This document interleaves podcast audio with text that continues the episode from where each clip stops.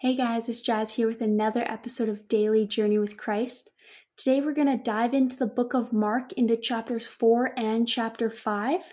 If you haven't been following along, we did uh, do Mark chapter 1 in our one video, and then I combined Mark chapter 2 and chapter 3 in my last video.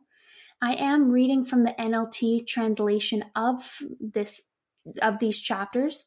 So if you have an NLT version, I do recommend you following along with that. If you don't, you can just listen along or follow along with whatever translation you have. As usual, I will conclude this podcast off with a fact of the day that I learned. And today's fact is actually to do with watermelons and cucumbers and how they are actually related. Anyway, for now, let's dive into Mark chapter 4. Mark chapter 4. Once again, Jesus began teaching by the lake shore. A very large crowd soon gathered around him, so he got into a boat. Then he sat in the boat while all the people remained on the shore. He taught them by telling many stories in the form of parables, such as this one. Listen! A farmer went out to plant some seed. As he scattered it across his field, some of the seed fell on a footpath, and the birds came and ate it. Other seed fell on a shallow soil with underlying rock. The seed sprouted quickly because the soil was shallow, but the plant soon wilted under the hot sun, and since it didn't have deep roots, it died. Other seed fell among thorns that grew up and choked out the tender plants so they produced no grain. Still, other seeds fell on the fertile soil, and they sprouted, grew, and produced a crop that was 30, 60, and even a 100 times as much as had been planted. Then he said, Anyone with ears to hear should listen and understand. Later, when Jesus was alone with the twelve disciples and with the others who were gathered around, they asked him what the parables meant. He replied, You are permitted to understand the secret of the kingdom of God, but I use parables for everything I say to outsiders, so that the scriptures might be fulfilled. When they see what I do, they will learn nothing. When they hear what I say, they will not understand. Otherwise, they will turn to me and be forgiven. Then Jesus said to them, If you can't understand the meaning of this parable, how will you understand all the other parables? The farmer plants seed by taking God's word to others. The seed that fell on the footpath represents those who hear the message, only to have Satan come at once and take it away. The seed on the rocky soil represents those who hear the message and immediately receive it with joy. But since they don't have deep roots, they don't last long. They fall away as soon as they have problems or are persecuted for believing God's word. The seed that fell among the thorns represented others who hear God's word, but are too quick, quickly the message is crowded out by the worries of this life the lure of wealth, and the desire for other things, so no fruit is produced.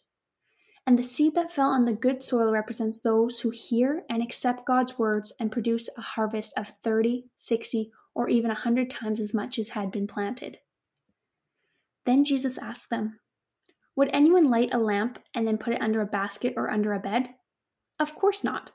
A lamp is placed on a stand where its light will shine. For everything that is hidden will eventually be brought into the open, and every secret will be brought into light. Anyone who hears, anyone with ears to hear should listen and understand. Then he added, Pay close attention to what you hear. The closer you listen, the more understanding you will be given, and you will receive even more. To those who listen to my teaching, more understanding will be given. But for those who are not listening, even what little understanding they have will be taken away from them. Jesus also said, The kingdom of God is like a farmer who scatters seed on the ground. Night and day, while he's asleep or awake, the seed sprouts and grows, but he does not understand how it happens. The earth produces the crops on its own. First, a leaf blade pushes through, then the heads of wheat are formed, and finally grain ripens. And as soon as the grain is ready, the farmer comes and harvests it with a sickle, for the harvest time has come. Jesus said, How can I des- describe the kingdom of God? What story should I use to illustrate it? It is like a mustard seed planted in the ground. It is the smallest of all seeds, but it becomes the largest of all garden plants. It grows long branches, and birds can make nests in its shade. Jesus used many similar stories and illustrations to teach, teach the people as much as they could understand. In fact, in his public ministry, he never taught without using parables. But afterward, when he was alone with his disciples, he explained everything to them.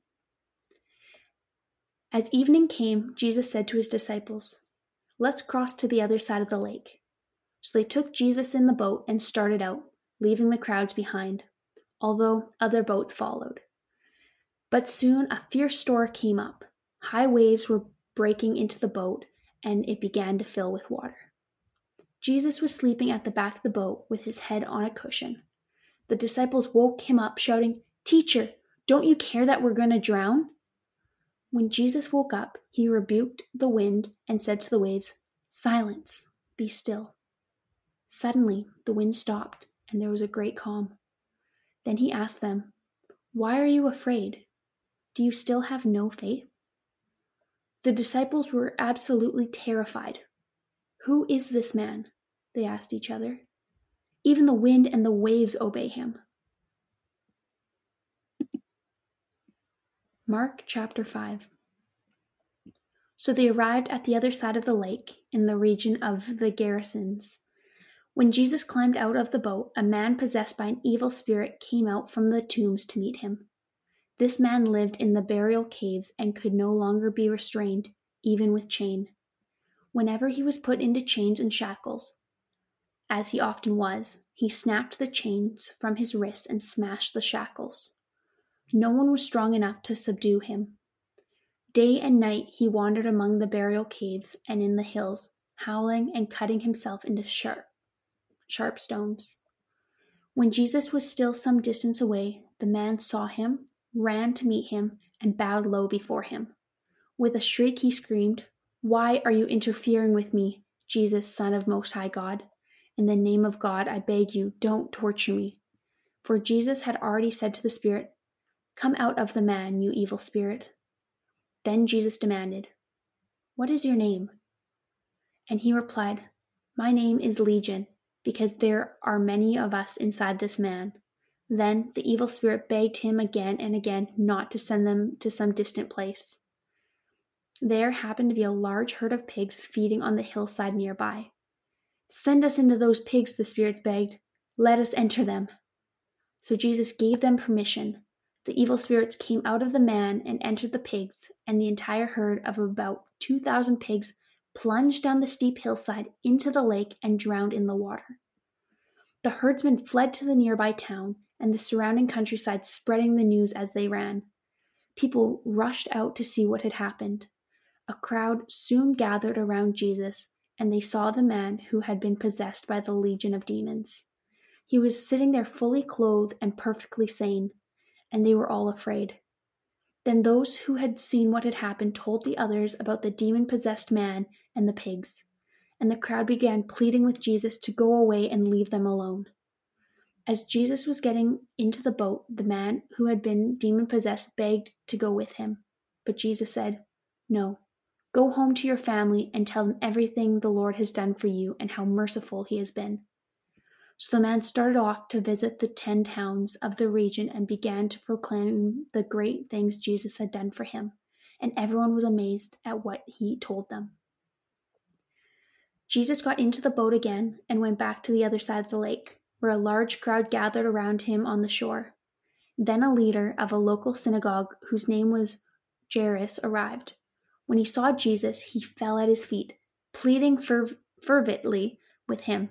My little daughter is dying, he said. Please come and lay your hands on her. Heal her so she can live. Jesus went with him, and all the people followed, crowding around him. A woman in the crowd had suffered for twelve years from constant bleeding. She had suffered a great deal from many doctors, and over the years she had spent everything she had to pay them, but she had gotten no better. In fact, she had gotten worse. She had heard about Jesus so she came up behind him through the crowd and touched his robe. For she thought to herself, If I can just touch this robe, I will be healed. Immediately, the bleeding stopped, and she could feel in her body that she had been healed of her terrible condition. Jesus realized at once what healing power had gone out from him, so he turned around the crowd and asked, Who touched my robe? His disciples said to him, Look at this crowd pressing around you. How can you ask, Who touched me? But he kept on looking around to see who had done it. Then the frightened woman, trembling at the realization of what had happened to her, came and fell to her knees in front of him and told him what she had done. And he said to her, Daughter, your faith has made you well. Go in peace. Your suffering is over. While he was still speaking to her, messengers arrived from the home of Jairus, the leader of the synagogue. They told him, Your daughter is dead. There's no use troubling the teacher now. But Jesus overheard them and said to Jairus, Don't be afraid, just have faith. Then Jesus stopped the crowd and wouldn't let anyone go with him except Peter, James, and John, the brother of James. When they came to the home, the synagogue leader, Jesus saw much commotion and weeping and wailing. He went inside and asked, Why all this commotion and weeping? The child isn't dead, she's only asleep. The crowd laughed at him, but he made them all leave, and he took the girl's father and mother and the three disciples into the room where the girl was lying. Holding her hand, he said to her, Talitha cum, which means, Little girl, get up and the girl, who was twelve years old, immediately stood up and walked around. They were overwhelmed and totally amazed. Jesus gave them strict orders not to tell anyone what had happened, and then he told them to give her something to eat. And that is Mark chapter 4 and chapter 5.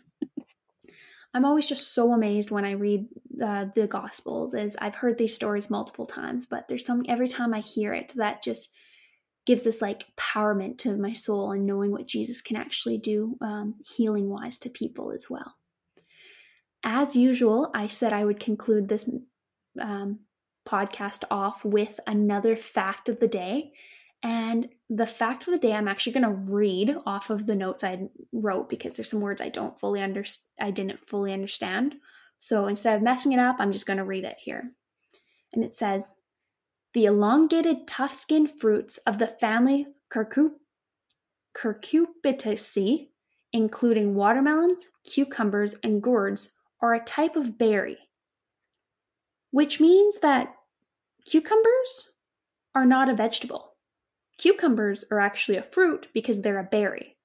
And that's what's ironic is watermelons and cucumbers are both part of the same family when it comes to the fruit, I guess, uh, which is the cucurbitaceae, which I can't really pronounce, and I apologize if any of you are plant experts and know exactly what I'm actually trying to say there. But all the moral of this fact I'm trying to get to is watermelons and cucumbers are actually berries. Um, so, yeah, that's my fact of the day. Anyway, stay tuned to um, as we continue on our journey into Mark chapter 6 tomorrow. Have a good evening, everyone.